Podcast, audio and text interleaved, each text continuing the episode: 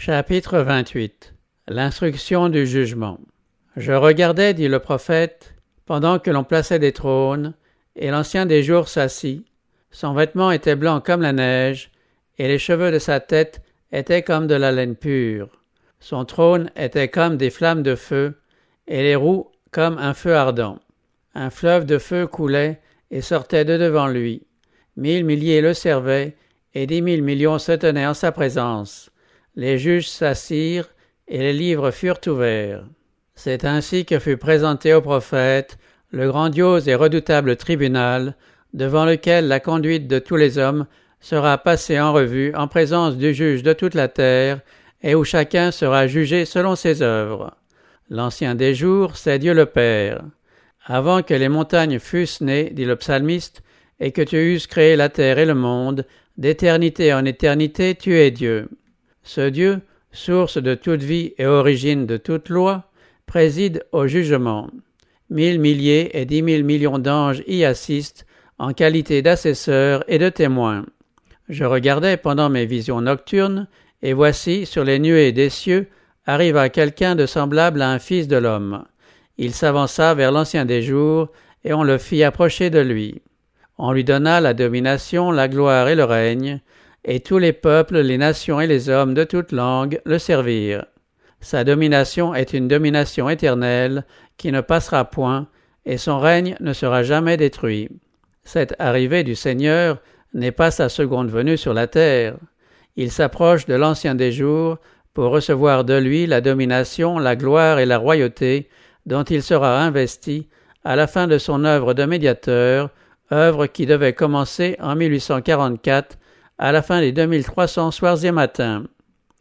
Accompagné des anges célestes, notre souverain sacrificateur pénètre alors dans le lieu très saint pour y entreprendre, en la présence de Dieu, la dernière phase de son ministère en faveur de l'homme, l'instruction du jugement et l'achèvement de l'expiation pour tous ceux qui en seront jugés dignes. Dans le rituel typique, ceux-là seuls qui s'étaient confessés et dont les péchés avaient été transférés dans le sanctuaire par le sang des victimes, bénéficiaient des bienfaits du jour des expiations. De même, au grand jour de l'expiation définitive et de l'instruction du jugement, les seuls cas pris en considération sont ceux des croyants.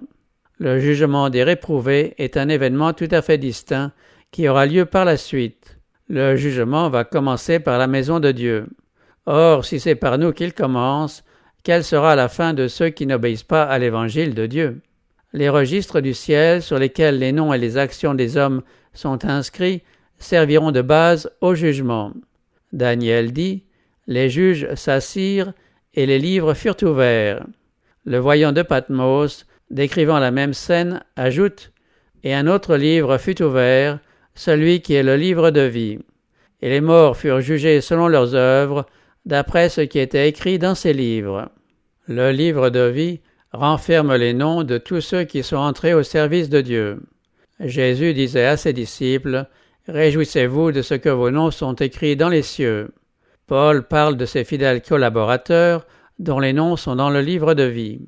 Considérant une époque de détresse telle qu'il n'y en a point eu depuis que les nations existent jusqu'à cette époque, le prophète Daniel dit que le peuple de Dieu y échappera tous ceux qui seront trouvés inscrits dans le livre. Et le voyant de Patmos déclare que seuls pourront entrer dans la cité de Dieu ceux qui sont écrits dans le livre de vie de l'agneau. Un livre de souvenirs fut écrit devant lui, dit Malachie, pour ceux qui craignent l'Éternel et qui honorent son nom. Leurs paroles de foi, leurs actes de bonté, tout est enregistré dans le ciel. Néhémie fait allusion à cela quand il dit Souviens-toi de moi, ô mon Dieu, et n'oublie pas mes actes de piété à l'égard de la maison de mon Dieu. Tous les actes de justice sont immortalisés dans le livre de Dieu. Toute tentation repoussée, toute mauvaise action surmontée, toute parole douce et compatissante s'y trouve soigneusement enregistrée. On y voit aussi le récit de toutes les souffrances, de toutes les peines, de tous les sacrifices endurés pour l'amour de Jésus. Le psalmiste dit Tu comptes les pas de ma vie errante, Recueille mes larmes dans ton outre, ne sont-elles pas inscrites dans ton livre? Il y a aussi un registre des péchés. Dieu amènera toute œuvre en jugement au sujet de tout ce qui est caché, soit bien, soit mal. Au jour du jugement, les hommes rendront compte de toute parole vaine qu'ils auront proférée, car par tes paroles tu seras justifié, et par tes paroles tu seras condamné. Les intentions secrètes, les mobiles inavoués, figurent dans l'infaillible mémorial, car le Seigneur mettra en lumière ce qui est caché dans les ténèbres, et manifestera les desseins des cœurs. Voilà, cela est inscrit devant moi, dit l'Éternel, vos iniquités et les iniquités de vos pères. Toute œuvre humaine passe en revue devant Dieu pour être classée comme acte de fidélité ou d'infidélité. En face de chaque nom, dans les registres du ciel, sont couchés avec une redoutable exactitude toute parole mauvaise, tout acte égoïste, tout devoir négligé, tout péché secret, toute dissimulation. Les avertissements du ciel oubliés, les moments perdus, les occasions non utilisées, les influences exercées bonnes ou mauvaises, avec leurs résultats les plus éloignés, tout est fidèlement inscrit par l'ange enregistreur. La loi de Dieu est la norme par laquelle les caractères et les vies seront éprouvés au jour du jugement. Crains Dieu et observe ses commandements, dit le sage. C'est là ce que doit tout homme, car Dieu amènera toute œuvre en jugement au sujet de tout ce qui est caché, soit bien, soit mal. Parlez et agissez comme devant être jugés par une loi de liberté, dit à son tour l'apôtre Jacques. Ceux que les juges déclareront dignes auront part à la résurrection des justes. Jésus dit en effet que ceux qui seront trouvés dignes d'avoir part au siècle à venir et à la résurrection des morts seront semblables aux anges, et ils seront fils de Dieu étant fils de la résurrection. Il dit encore que ceux qui auront fait le bien ressusciteront pour la vie. Les justes morts ne devant ressusciter qu'après avoir été jugés dignes de la résurrection pour la vie, il s'ensuit qu'ils ne comparaîtront pas personnellement devant le tribunal qui statuera sur leur cas. Jésus sera leur avocat et plaidera leur cause devant Dieu. Si quelqu'un a péché, nous avons un avocat auprès du Père, Jésus-Christ le juste. Car il n'est pas entré dans un sanctuaire fait de main d'homme, en imitation du véritable, mais il est entré dans le ciel même, afin de comparaître maintenant pour nous devant la face de Dieu. C'est aussi pour cela qu'il peut sauver parfaitement ceux qui s'approchent de Dieu par lui, étant toujours vivants pour intercéder en leur faveur. La vie de tous ceux qui ont cru en Jésus est examinée devant Dieu dans l'ordre où ils sont inscrits. Commençant par les premiers habitants de la terre, notre avocat présente les cas des croyants de chaque génération successive et termine par ceux des vivants. Chaque nom est mentionné, chaque cas est pesé avec le plus grand soin. Des noms sont acceptés, d'autres sont rejetés. Quand un dossier indique des péchés non confessés et non pardonnés, le nom est radié du livre de vie, et l'inscription des bonnes actions est effacée du livre de mémoire. Le Seigneur disait à Moïse, C'est celui qui a péché contre moi que j'effacerai de mon livre. Et au prophète Ézéchiel, Si le juste se détourne de sa justice, s'il commet l'iniquité, on ne lui tiendra compte d'aucun des actes de justice qu'il aura accomplis. Tous ceux qui se sont réellement repentis de leurs péchés et se sont, par la foi, réclamés du sang de Jésus-Christ comme sacrifice expiatoire, ont eu leur pardon consigné dans les livres. Si leur vie a répondu aux exigences de la loi, leurs péchés sont effacés et ils sont jugés dignes de la vie éternelle. Le Seigneur dit par le prophète Ésaïe, C'est moi, moi qui efface tes transgressions pour l'amour de moi, et je ne me souviendrai plus de tes péchés. Jésus déclare, Celui qui vaincra sera revêtu ainsi de vêtements blancs. Je n'effacerai point son nom du livre de vie, je confesserai son nom devant mon Père et devant ses anges. Quiconque me confessera devant les hommes, je le confesserai aussi devant mon Père qui est dans les cieux. Mais quiconque me reniera devant les hommes, je le renierai aussi devant mon Père qui est dans les cieux. L'émotion intense avec laquelle les hommes attendent les décisions d'un tribunal terrestre ne peut donner qu'une faible idée de l'intérêt avec lequel est suivi dans les cours célestes l'appel des noms écrits dans le livre de vie sous le regard scrutateur du juge de toute la terre. On y entend le divin intercesseur demander que tous ceux qui ont vaincu par la foi en son sang reçoivent le pardon de leurs transgressions que la demeure édénique leur soit rendue, et qu'ils soient couronnés en qualité de co-héritiers de l'ancienne domination. En entraînant la famille humaine dans le mal, Satan avait cru pouvoir déjouer le dessein en vue duquel Dieu avait créé l'homme. Mais le Sauveur demande maintenant que ce plan soit mis à exécution comme si l'homme n'avait jamais péché. Il requiert en faveur de son peuple non seulement un acquittement total, mais aussi une part à sa gloire et une place sur son trône. Pendant que Jésus plaide pour les objets de sa grâce, Satan les accuse devant Dieu comme transgresseurs. Le grand séducteur s'est efforcé de leur inoculer le doute et la défiance à l'égard de Dieu, de les séparer de son amour et de les pousser à transgresser sa loi. Mais maintenant il souligne, dans le dossier de leur vie, leurs défauts, leur dissemblance d'avec Jésus, ces imperfections qui ont déshonoré le Rédempteur, en un mot, tous les péchés dans lesquels il les a entraînés, et, en raison de ces faits, il les réclame comme ses sujets. Jésus n'excuse pas leurs péchés, mais, en vertu de leur repentir et de leur foi, il demande leur pardon. Il lève devant le Père et ses saints anges ses mains percées et il dit Je les connais pas leur nom, je les ai gravés sur les paumes de mes mains. Les sacrifices qui sont agréables à Dieu, c'est un esprit brisé. Ô Dieu, tu ne dédaignes pas un cœur brisé et contrit. Se tournant alors vers l'accusateur de son peuple, il lui dit Que l'Éternel te réprime, lui qui a choisi Jérusalem, n'est-ce pas là un tison arraché du feu? Et, enveloppant ses fidèles de sa justice, le Sauveur présente à son Père une Église glorieuse, sans tache, ni ride, ni rien de semblable, mais sainte et irrépréhensible. Leurs noms sont maintenus dans le livre de vie, et le Seigneur déclare Ils marcheront avec moi en vêtements blancs, parce qu'ils en sont dignes. Ainsi s'accomplira cette promesse de la nouvelle alliance Je pardonnerai leur iniquité, et je ne me souviendrai plus de leurs péchés. En ces jours-là, en ces temps-là, dit l'Éternel, on cherchera l'iniquité d'Israël, et elle n'existera plus. Le péché de Judas et il ne se trouvera plus.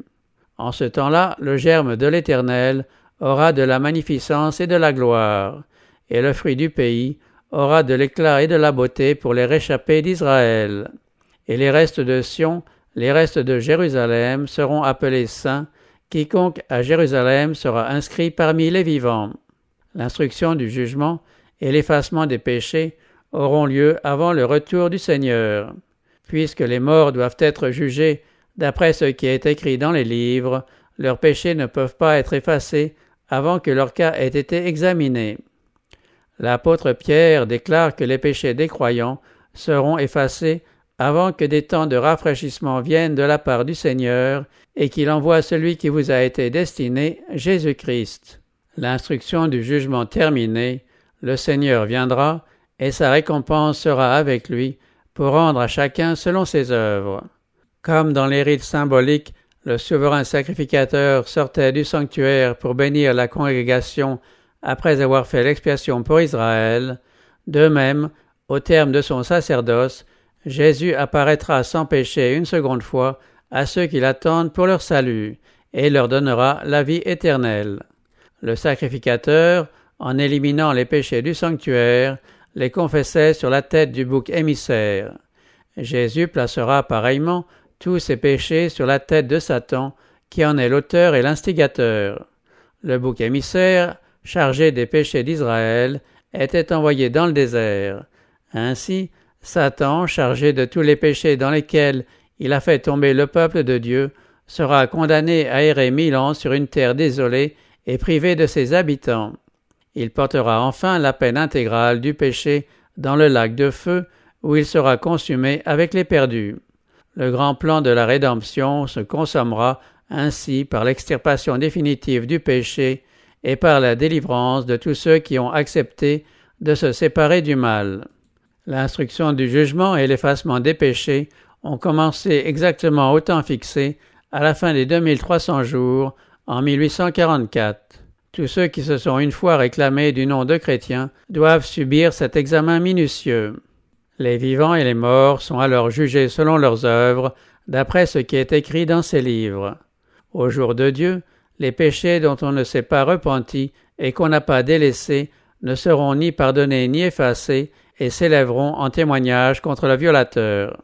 Qu'on ait péché à la lumière du jour ou dans les ténèbres, tout est découvert aux yeux de celui à qui nous devons rendre compte. Les anges de Dieu, témoins de chacune de nos fautes, les ont infailliblement enregistrés. On peut les nier, les cacher à son père, à sa mère, à sa femme, à ses enfants et à ses amis. Le coupable peut être le seul à connaître ses torts, mais ils sont mis à nu devant les esprits célestes. Les ténèbres de la plus sombre nuit, le mystère le plus impénétrable, la duplicité la plus consommée, ne réussissent pas à dissimuler aux yeux de l'Éternel une seule de nos pensées.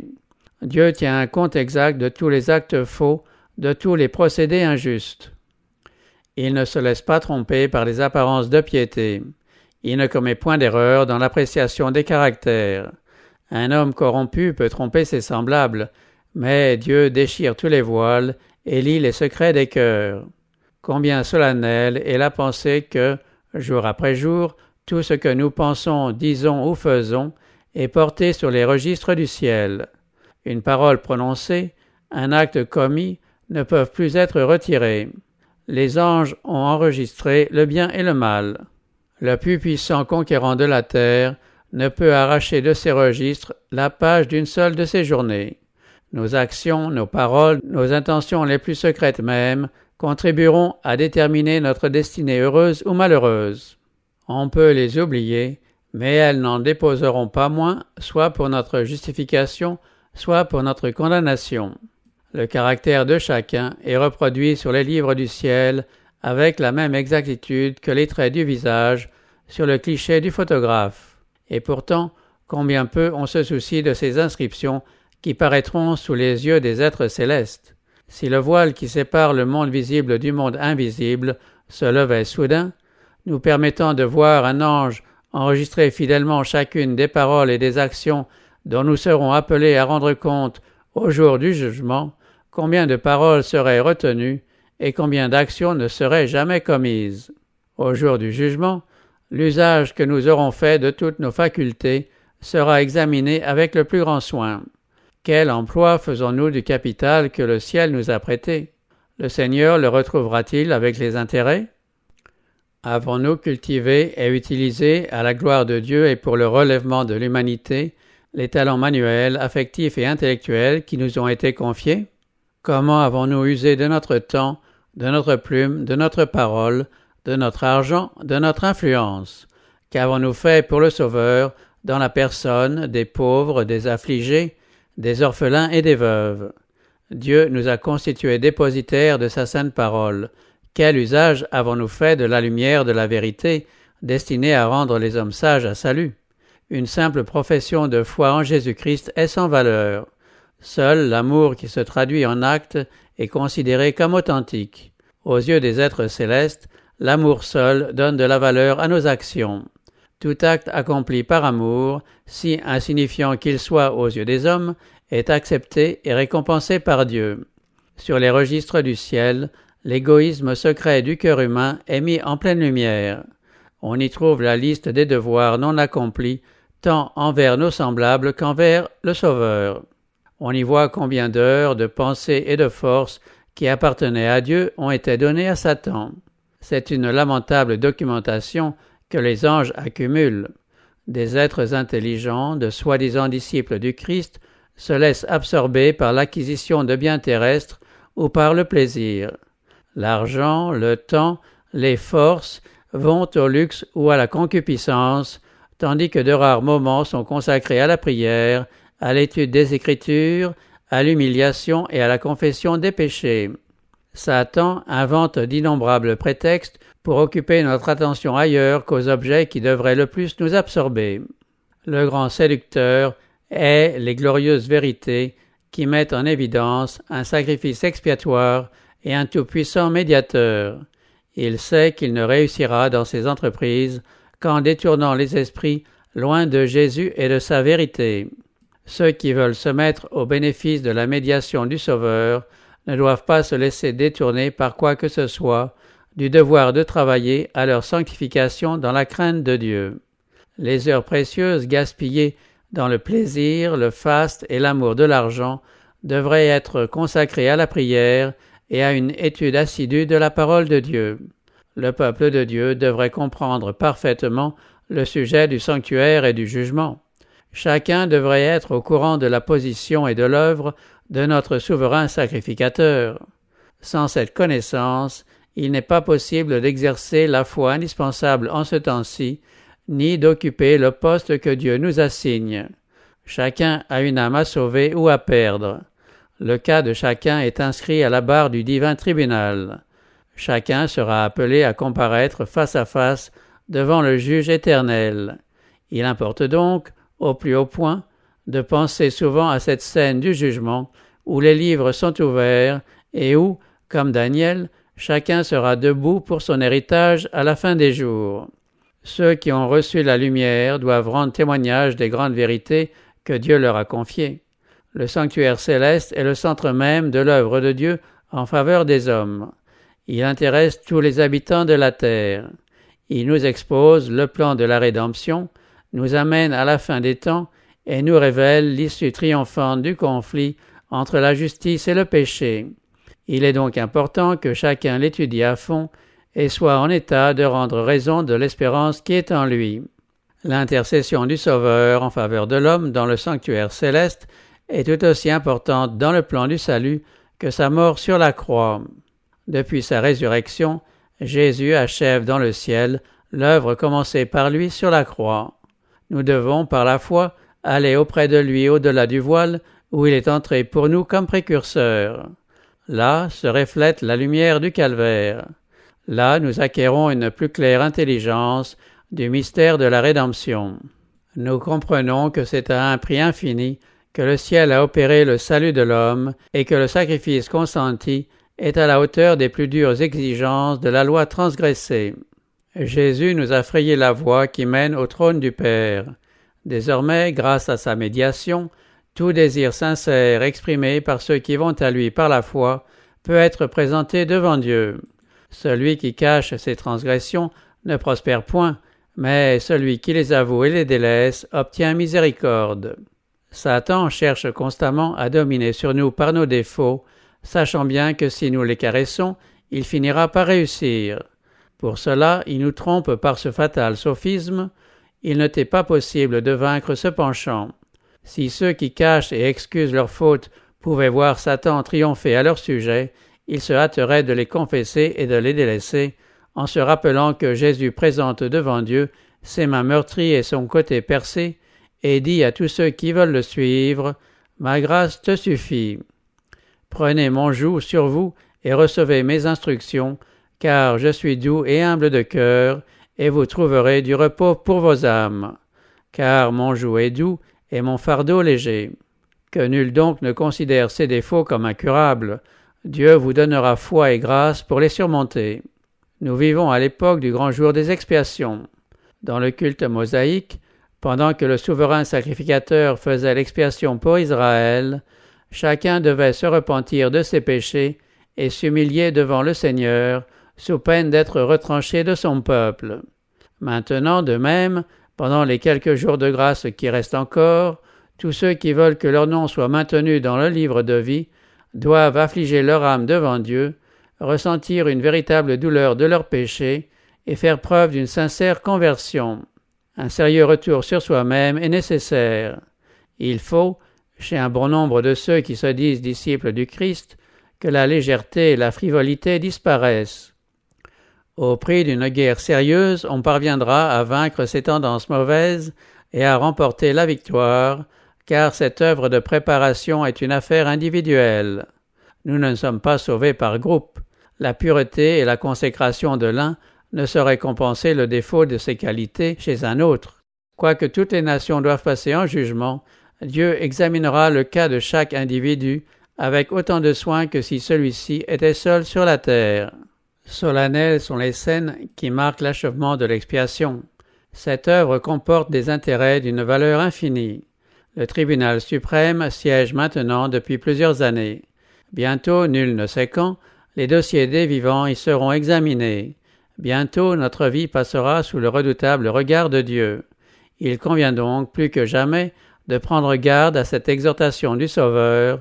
Prenez garde, veillez et priez, car vous ne savez quand ce temps viendra. Si tu ne veilles pas, je viendrai comme un voleur, et tu ne sauras pas à quelle heure je viendrai sur toi.